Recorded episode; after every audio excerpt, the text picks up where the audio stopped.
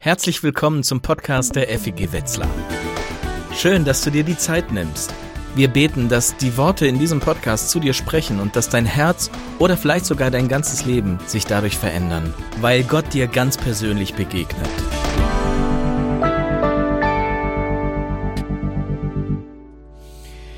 Jesus Christus spricht, mir ist gegeben alle Gewalt im Himmel und auf Erden. Darum macht alle Völker und Nationen zu meinen Jüngern. Tut das, indem ihr hingeht in alle Regionen der Welt, indem ihr die Menschen tauft in den dreieinigen Gott und indem ihr sie lehrt, indem ihr sie befähigt, all das zu tun, was ich euch gesagt habe. Matthäus 28. Wenn wir heute Morgen rausgehen würden, einmal jetzt in die Wetzlarer Innenstadt mit einem Aufnahmegerät und wir würden Menschen, die uns da begegnen, die einfache Frage stellen, woran denken Sie zuerst, wenn Sie das Wort Kirche hören? Was würden wir an Statements sammeln? Was würden Leute sagen? Also auf der Straße, woran denken Sie zuerst, wenn Sie das Wort Kirche hören? Was ist sozusagen das erste Bild, das bei Ihnen, das erste Dia, das runterfällt? Was würdet ihr denken? Einfach mal auf Zuruf. Missbrauch. Missbrauch. Ist sofort vorne drin. Genau. Ja, ist in den Medien. Bitte? Lobpreis? Boah, ob die da, ob Menschen außerhalb von Gemeinde zuerst an Lobpreis denken, weiß ich nicht. Kann sein. Gebäude. Genau. Leute denken, Kirche, da ist so ein altes Gebäude bei uns irgendwo im Stadtteil oder so eine hässliche Bausünde aus den 60ern. Ne? Gebäude. Hochzeit, genau. Kasualien, irgendwie Beerdigung und Hochzeit. Ja. Also, es gab da verschiedene Umfragen und das, was sozusagen rauskam, war das, was Menschen zuallererst assoziieren, ist in der Tat ein Gebäude. Ein Ort, Kirche ist ein Haus. Ja. Das zweite, was Menschen assoziiert haben in der Mehrheit war, Kirche ist eine Kraft in der Gesellschaft. Wenn man abends vor der Tagesschau sitzt, hört man, Vertreter von Gewerkschaften und Kirchen haben sich zu Wort gemeldet. Also es ist eine Institution innerhalb unserer Gesellschaft. Und das Dritte, was Menschen dann bei Kirche assoziieren als erstes, ist der Pfarrer, die Hauptamtlichen. Ja, Missbrauchsskandal, die Verantwortlichen, manchmal hat man noch so Bilder von Bischöfen in wunderbaren Gewändern aus der Tagesschau vor Augen, aber sozusagen Gebäude, Institution, Hauptamtliche. Das ist ein bisschen witzig, weil die ersten 300 Jahre von Gemeinde Jesu gab es nichts davon. Das, woran Menschen heute zuallererst denken bei Kirche, hat die ersten 300 Jahre schlicht nicht existiert. Als die Gemeinde Jesu loslegte, hatten die keine Kirchen. Die haben sich überall getroffen. In Wohnhäusern, manchmal irgendwo im öffentlichen Bereich, manchmal in einem kleinen Nische der Synagoge. Aber sie hatten nicht das, was wir heute selbstverständlich voraussetzen. Kirche ist ein Ort. Sie waren weit davon entfernt, Institution der Gesellschaft zu sein. Wenn man dazugehörte, hatte man relativ gute Chancen, in der Arena als Löwenfutter zu enden. Das war also noch keine Institution oder keine anerkannte gesellschaftliche Kraft. Und es gab auch noch keine Hauptamtlichen. Keine Leute, die jetzt dafür bezahlt wurden, ihr ganzes Arbeitskraft da reinsetzten, das aufzubauen. Viele machten das nebenbei. Paulus selber war Zeltmacher, andere hatten noch andere Jobs. Also dieses klassische Verständnis, da gibt es jetzt sozusagen so einen Angestelltenchor von Leuten, und man fragt sich, wie haben die 300 Jahre sich entwickeln können ohne all das? Kleiner Gedankenspiel. Stellt euch mal FEG Wetzlar vor, ohne das Gebäude, ohne dass ihr Vertreter irgendwie in den städtischen Gremien habt und in der ACK und überall. Und mal ohne Matthias und David und die Angestellten dieser Gemeinde. Was bleibt denn dann übrig? Was war die Kraft, die 300 Jahre Gemeinde aufblühen ließ und zu einer weltweiten Bewegung machte, wenn das, woran Menschen heute zuerst denken, nicht da war. Was war das Faszinierende? Was war diese enorme Energie, die sich ausgebreitet hat über dieses Universum, über dieses, über diesen Erdball? Und bis heute eine der bestimmenden Kräfte ist. Bedenken wir, das waren ein paar, ein paar einfache, schlichte Männer und Frauen, die es da mit dem großen römischen Reich aufnehmen sollten, mit all den Soldaten und all der Power dieses Imperiums. Und doch nennen wir unsere Kinder heute nach diesen Personen. Mathis und Luca und Paul und Marie. Und wir nennen unsere Hunde Cäsar und Nero.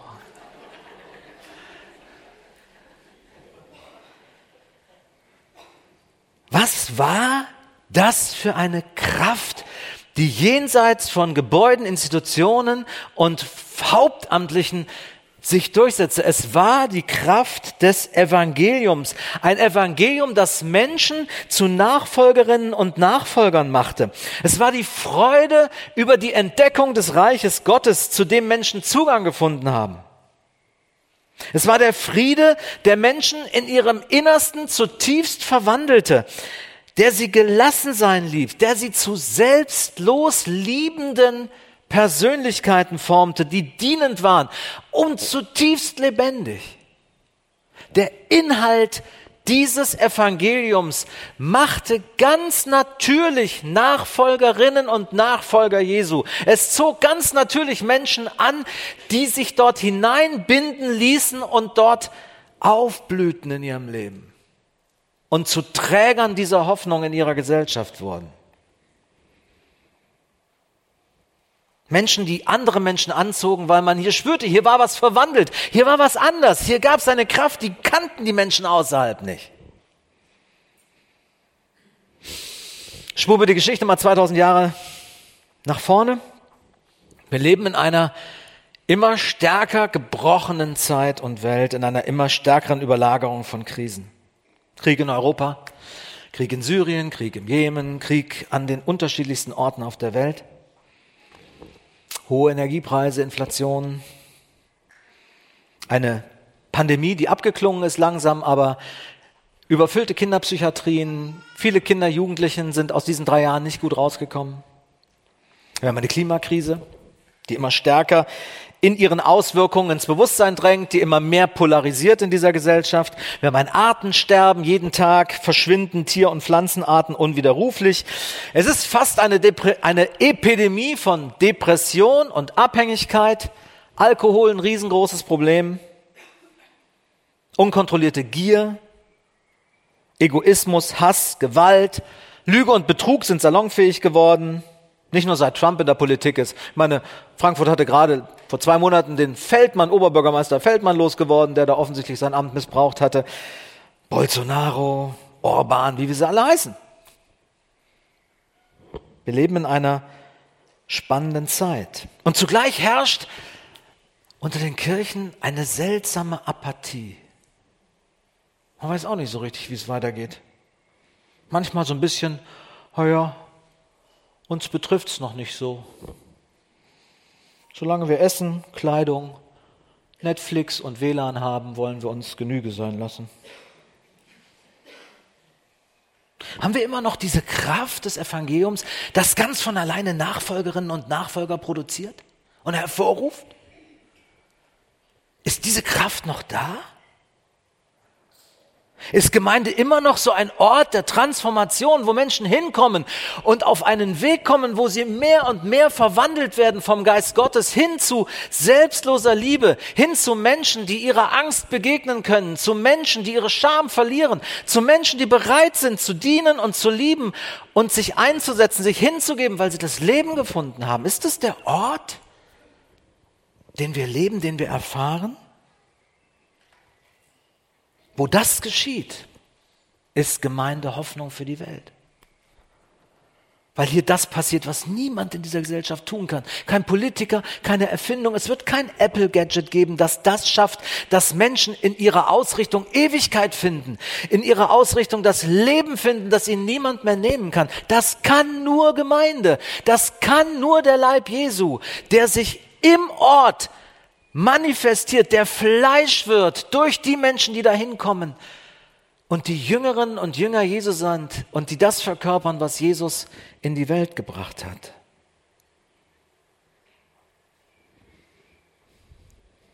Die Bibel erzählt diesen atemberaubenden Plan einer göttlichen Verschwörung. Gott will diese Welt retten. Und er tut das Mensch für Mensch. Er tut das Leben für Leben. Er tut das, indem er Menschen dazu auffordert, trachtet zuerst nach dem Reich Gottes und nach seiner Gerechtigkeit, so werdet ihr Leben finden. Er tut das, indem er Menschen hineinzieht in dieses Reich Gottes. Und ich weiß nicht, ob euch das mal aufgefallen ist, diese Aufforderung, trachtet zuerst nach dem Reich Gottes, so wird euch alles andere zufallen, beschreibt exakt die gleiche Wirklichkeit wie der Herr ist mein Hirte, mir wird nichts mangeln. Es ist exakt das Leben, das uns versprochen wird. Aber es ist noch verborgen. Gott hält sich noch ein Stück zurück, weil er weiß, in dem Moment, wenn der Vorhang zur Seite gezogen wird und wenn Gott offenbar wird, dann wird jedes Knie sich beugen und dann wird jede Zunge bekennen müssen, du bist der Herr. Diese Wirklichkeit, diese Herrlichkeit wird dieses Universum überwältigen. Es gibt gar keine andere Chance für uns, als niederzusinken in Anbetung. Aber noch ist verborgen. Noch will Gott uns die Chance geben, uns frei für ihn zu entscheiden. Noch haben wir die Möglichkeit in Freiheit entscheiden zu wollen, will ich ihn oder will ich ihn nicht.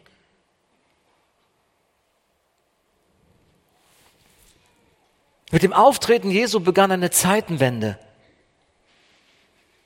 Und es war die Botschaft Jesu, mit der Gott seinen Plan einigen offenbarte, dass diese Welt, dieses Kosmos, dieser Kosmos vollendet werden soll. Das Himmelreich ist nahe herbeigekommen. Das war die zentrale Botschaft Jesu.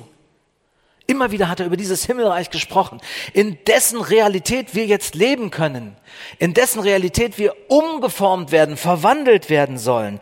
Und auf diese Art und Weise hat er gelehrt, in diesem Kontext hat er Menschen befähigt zu leben. In diesen Kontext hinein hat seine Lehre Menschen hineingezogen.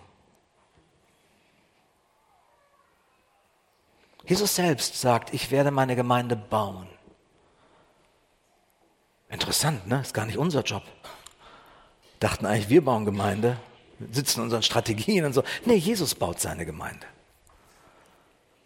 Er fügt hinzu, er berührt menschliche Herzen, er zieht Menschen hinein. Sein Evangelium zieht Leute an. Die Person Jesu ist das, was Menschen zutiefst hineinzieht in die Gemeinde Jesu, nicht unsere Strategien. Und trotzdem, sagt er, haben wir eine Rolle zu spielen. Mir ist gegeben alle Gewalt im Himmel und auf Erden. Darum macht alle Völker zu meinen Jüngern. Gottes Geheimplan heißt, ich werde den Kosmos vollenden und ich tue das Mensch für Mensch. Ich verwandle Seele für Seele. Ich forme Leben für Leben in meine Werte hinein, in meinen Charakter hinein in Liebe, Freude und Friede, in Geduld, Freundlichkeit, Güte, in Treue, Sanftmut und Selbstgerechtigkeit. Gemeinde Jesus ist der Ort, wo das wachsen soll in Menschen, wo das entstehen soll.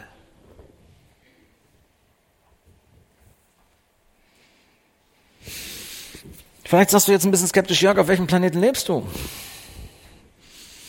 Ist alles schön, aber wir erleben Gemeinde ein bisschen anders.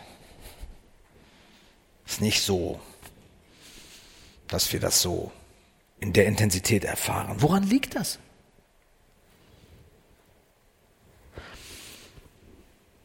Viele von uns kennen Jesus als ihren Erlöser. Die Frage ist, haben wir je entschieden, dass Jesus auch unser Lehrer sein soll? Viele von uns haben Jesus als den erlebt, der die große Lösung für das Problem unserer Sünde hatte. Wir sind der Gnade Gottes begegnet. Wir haben den Tod Jesu am Kreuz stellvertretend für uns plötzlich begriffen, das gilt uns, ohne dass wir was dafür tun können. Und wir sind erlöst und wir sind gerettet. Wir dürfen jetzt mit Gott leben. Wir haben die Gnade entdeckt. Aber wie viele haben gelernt, in der Gnade jetzt zu leben? Wie viele haben jemals entschieden, Jesus soll mein Lehrer sein? Jesus, ich möchte von dir lernen, wie man im Reich Gottes lebt. Ich möchte dir gehorsam sein in dem, was du sagst. Ich möchte dir folgen in dem, was du tust. So wie du gelebt hast, daran will ich mich orientieren in allen meinen Entscheidungen. Das ist eine neue Form von, ist eine andere Form von Entscheidung.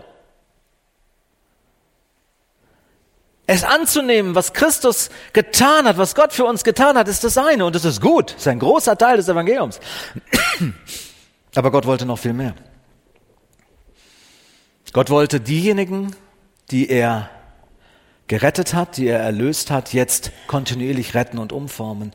Und er wollte, dass wir lernen, nicht nur die Gnade anzunehmen, Entschuldigung, er wollte lernen, dass wir durch die Gnade verwandelt werden, dass wir zu Menschen werden, die mehr und mehr barmherzig werden.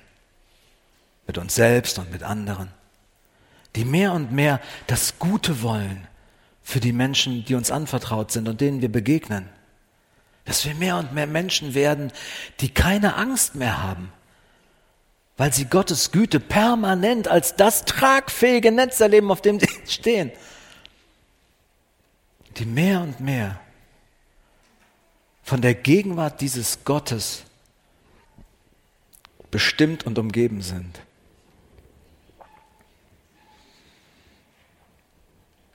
Wie geht das? Dankeschön. Jesus ruft Menschen in seine Nachfolge. Er ruft uns dazu auf, Jüngerinnen und Jünger zu machen. Warum fällt uns das manchmal so schwer, ihm dieses Mandat zu geben und zu entscheiden? Weil er kann uns nur lehren, wenn wir ihm erlauben, uns zu lehren. Ich kann dir keine Algebra beibringen, wenn du mir nicht erlaubst, Algebra beizubringen. Ich könnte jetzt zu jemandem gehen und sagen, hey, ich bringe dir Algebra bei. Coole Sache, ja. Wenn du nicht willst, wirst du kein Algebra lernen. Ich kann dir auch nicht Spanisch beibringen, wenn du nicht Spanisch lernen willst. Ja? Dagegen lernen Leute, die verliebt sind, die Sprache des Menschen, den sie lieben, ganz, ganz automatisch, ganz schnell. Das wollen die. Habe ich Jesus je erlaubt, mich zu lehren? Es hängt ein bisschen mit dem Bild, das wir haben von Jesus ab. Weil, und das ist interessant, viele von uns haben Jesus in der Kategorie super nett. Aber wir haben ihn nicht in der Kategorie super kompetent. Jesus super nett. Jesus ist liebevoll, ganz großartig. Aber wenn es um die Liste der klügsten Menschen auf diesem Planeten geht, kommt Jesus eigentlich nie auf die Liste. Da reden wir über Albert Einstein, Bill Gates, Steve Jobs. Jesus, er war nett. Aber in der Kategorie als jetzt kompetent haben wir ihn eigentlich nicht so ganz automatisch. Warum eigentlich nicht? Jesus ist der Schlüssel um uns die Realität zu erklären, in der wir leben.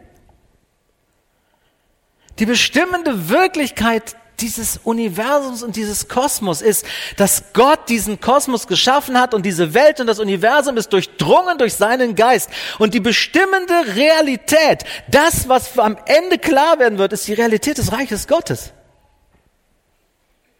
Jesus weiß genau, wovon er redet. Und Realität übrigens ist das, wo wir reinknallen, wenn wir falsch liegen.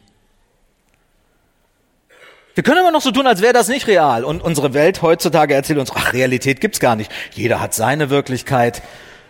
Nee, die Realität kümmert sich nicht darüber, ob du sie teilst oder nicht. Sie ist aber da. Jesus ist der Schlüssel zum Verständnis dessen, was diese Welt ist und wohin sich das alles entwickelt. Deswegen ist er der beste Ratgeber, der sich am besten auskennt, der genau weiß, wie sich Leben entwickeln kann, der genau weiß, was wir brauchen, der darum uns anbietet, uns zu lehren.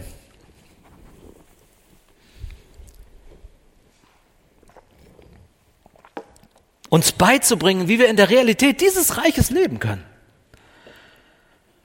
Er ruft uns auf einen Weg, uns zu verwandeln in Menschen, die selbstlos lieben. Wenn wir die Bergpredigt mal lesen, dann stellen wir plötzlich fest, da ist ein ganzer Plan hinter. Da redet er über die Frage und er beginnt mit der Frage, was ist eigentlich mit der Wut und der Verachtung, die wir im Herzen haben? Das große Thema, das uns hindert zu lieben. Wut und Verachtung und Ärger. Tief in unserer Seele herrscht oftmals Wut und Verachtung oft gegen uns selbst, über unsere eigenen Sünden oder Fehler oder auf andere schieben Schuld. Wir können nicht lieben, wenn wir diese Wut nicht mal in seine Gegenwart gebracht haben, wenn er die Wut nicht geheilt hat. Und dann ist der nächste Thema, das in der Bergpredigt kommt, das unkontrollierte Begehren, dass wir Menschen angucken und wir wollen sie zu Objekten machen die uns dienen sollen. Er sagt, du kannst nicht lieben, wenn du so lebst, wenn du so für diesen Begehren einfach unkontrolliert Raum gibst. Auch das muss in die Gegenwart Jesu. Und dann geht er weiter in der Bergpredigt und sagt, wir suchen Sicherheit in Geld oder wir suchen Sicherheit in Reputation. Auch das hilft dir nicht zu lieben. Wenn deine Sicherheit lastet auf dem, was du hast, dann musst du das in meine Nähe bringen. Also gib mir deine Wut und lass mich dir helfen mit deinem Begehren und gib mir deine Sicherheiten und da wird herauskommen, dann, wenn das alles bearbeitet ist, wirst du mehr und mehr meine göttliche, selbstlose Liebe in dir tragen können. Da ist ein Plan hinter, in den er uns ruft. Indem er die Substanz dessen, wie wir sind, verwandeln will. Die Frage ist, gebe ich ihm das Mandat? Glaube ich, dass er wirklich weiß, was er tut. Erlaube ich ihm, mein Lehrer zu sein? Kleine Frage mal für dein Hirn. Wenn es eine Pille gäbe, die du nimmst, und sie würde als Auswirkung haben, dass du nie wieder lügst oder betrügst, dass du nie wieder andere Menschen zum Objekt machst, dass du gerne dienst und völlig liebevoll bist und dich einsetzt für das Gute. Würdest du sie nehmen? Nie wieder lügen? Man weiß ja nie, wann man so eine gute alte Lüge noch mal braucht. Hier sind wir genau an der Fragestellung. Glaube ich, dass der Weg, auf den Jesus uns ruft, wirklich Leben bringt? Ewiges Leben.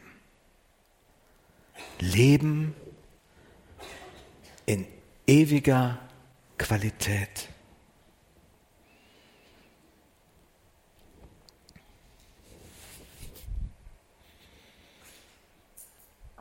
Es beginnt damit, dass wir uns entscheiden, Jesus, du sollst mein Lehrer sein. Die Menschen damals haben über ihn gesagt, er lehrt wie kein anderer. Die, die kannten ihre Gesetzeslehrer und Schriftgelehrten und sagten, Jesus lehrt in einer völlig anderen Art und Weise. Wenn er lehrt, dann geschehen Sachen, dann verändern sich Sachen. Wenn er lehrt, dann passiert im Leben was. Will ich mich dem anvertrauen? Bin ich bereit, dem zu folgen? Das bedeutet ja, ich muss schon ein bisschen Zeit für ihn haben. Ich muss schon ein bisschen Raum finden für mein Leben, indem ich sage, Herr, ich muss Zeit mit dir verbringen. Die klassische stille Zeit, die wir immer versuchen hochzuhalten, ist ja kein pflichterfüllendes Abkreuzen unseres Bonusheftes, dass wir all das geschafft haben. Es geht hier exakt um diese inhaltliche Suche nach Übereinstimmung mit Christus, ihm zu beobachten in den Evangelien, was er tut, was er sagt, es in uns aufzunehmen, es intensiv zu betrachten. Weil diese geistliche Dynamik heißt, was wir intensiv betrachten, formt uns. Was wir intensiv betrachten, verwandelt uns. Wir werden verändert in das hineingezogen, das, was wir intensiv betrachten. Darum ist die Entscheidung, ich will jeden Tag einen Raum schaffen, in dem ich Jesus anschaue, in dem ich gucke, was er tut, was er sagt, in dem ich das in mich aufnehme und ihm darüber erlauben, mich zu formen, mich zu lehren, mir beizubringen, wie das geht.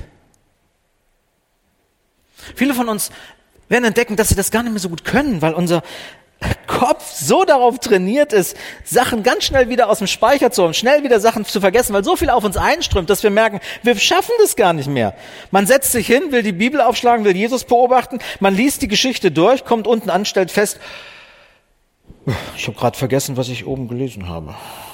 Dann fühlt man sich im Moment schuldig, dann fängt man wieder oben an, weil man wollte ja Bibel lesen, dann liest den Text nochmal, kommt unten wieder an und stellt fest, ich habe schon wieder vergessen. Und viele machen dann die Bibel zu und sagen, für mich funktioniert es nicht.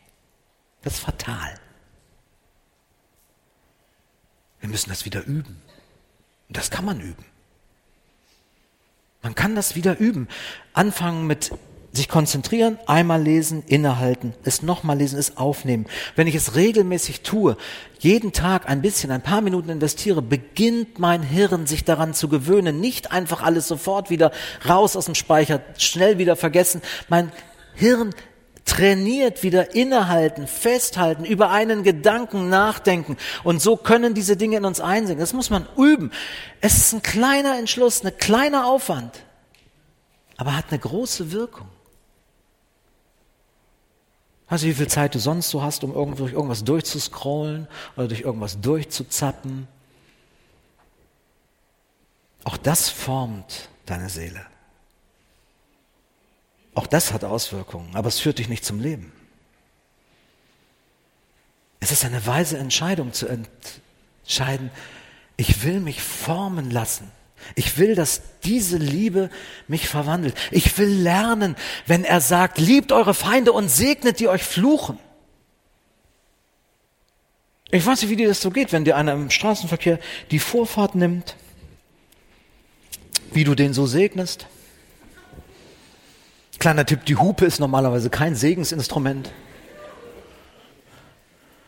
Ich weiß nicht, wie dir das so geht, wenn dir einer im Supermarkt die, die sich vordrängelt in die Schlange wie fröhlich du den segnen kannst und nicht durch zugebissene Zähne,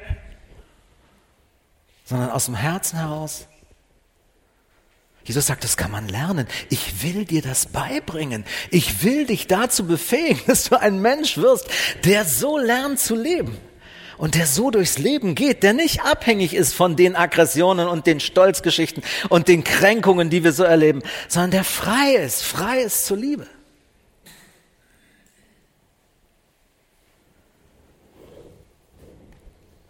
Jesus bietet uns an, uns zu lehren.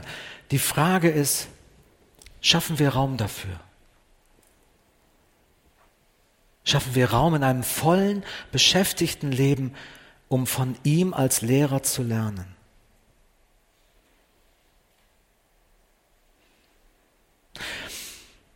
Vielleicht sagst du, ich bin müde geworden, auch in meinem Glaubensleben. Ich bin zu müde, um jetzt noch mich irgendwie hinzusetzen und mir eine neue Gewohnheit anzugewöhnen. Ich verstehe das. Wir sind sehr erschöpft in diesen Tagen. Und trotzdem, überleg nochmal, ob das nicht eine Chance hat, weil das, was in diesen Momenten passiert, auch ganz viel mit der Energie zu tun hat, die du in deinem Leben für andere Dinge und auch dafür hast. Für mich bringt es keiner so gut auf den Punkt wie Richard Foster, einem, einer Geschichte in seinem Buch über das Gebet, wo er deutlich macht, was wird uns da eigentlich angeboten, wenn wir hier miteinander um Raum suchen, wo Jesus uns formen kann. Richard erzählt von einem jungen Vater, der samstags morgens im Supermarkt einkaufen geht und hat seinen Vierjährigen dabei und der Kleine hat keinen Bock. Er ist quengelig. Und er tut all das, was ein quengeliges kleines Kind tut. Er spült das ganze Programm ab. Er wirft sich auf den Boden. Er trampelt. Er schreit. Er brüllt. Der Vater ist ratlos. Leute, Passanten bleiben schon stehen, gucken mal, was jetzt passiert. So ist ein bisschen schwierig. Und dann hat der Vater eine Idee. Der Vater fängt an zu singen. Er nimmt den Kleinen auf den Arm und singt ihm ein Liebeslied. Der Mann konnte nicht singen. War auch kein richtiges Lied. Also mehr sowas, du bist mein lieber Sohn, ich habe dich so lieb, du hast so schöne braune Augen, die hast du von mir.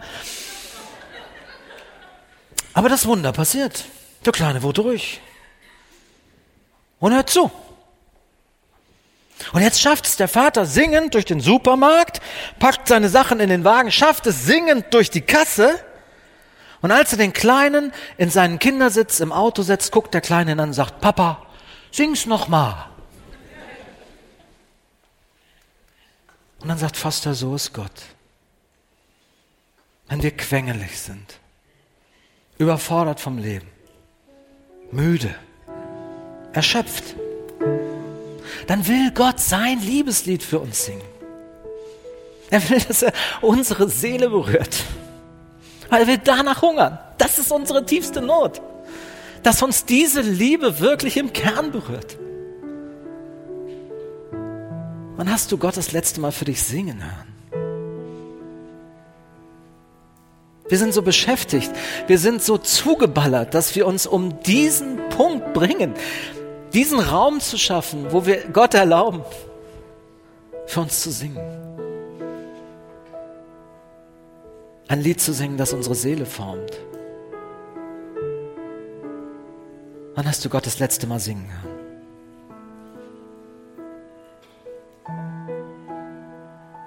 Ich bitte dich, mach Raum.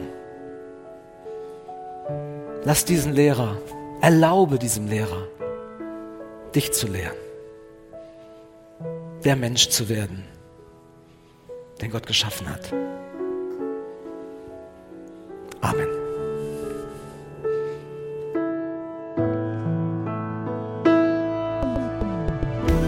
Wir hoffen, dass dich diese Predigt ermutigt und herausgefordert hat. Wenn du Fragen hast oder dich weiter mit uns connecten willst, dann schau doch auf unseren Social Media Kanälen vorbei oder nutze unsere Webseite feg-wetzlar.de. Wir freuen uns darauf, dich kennenzulernen.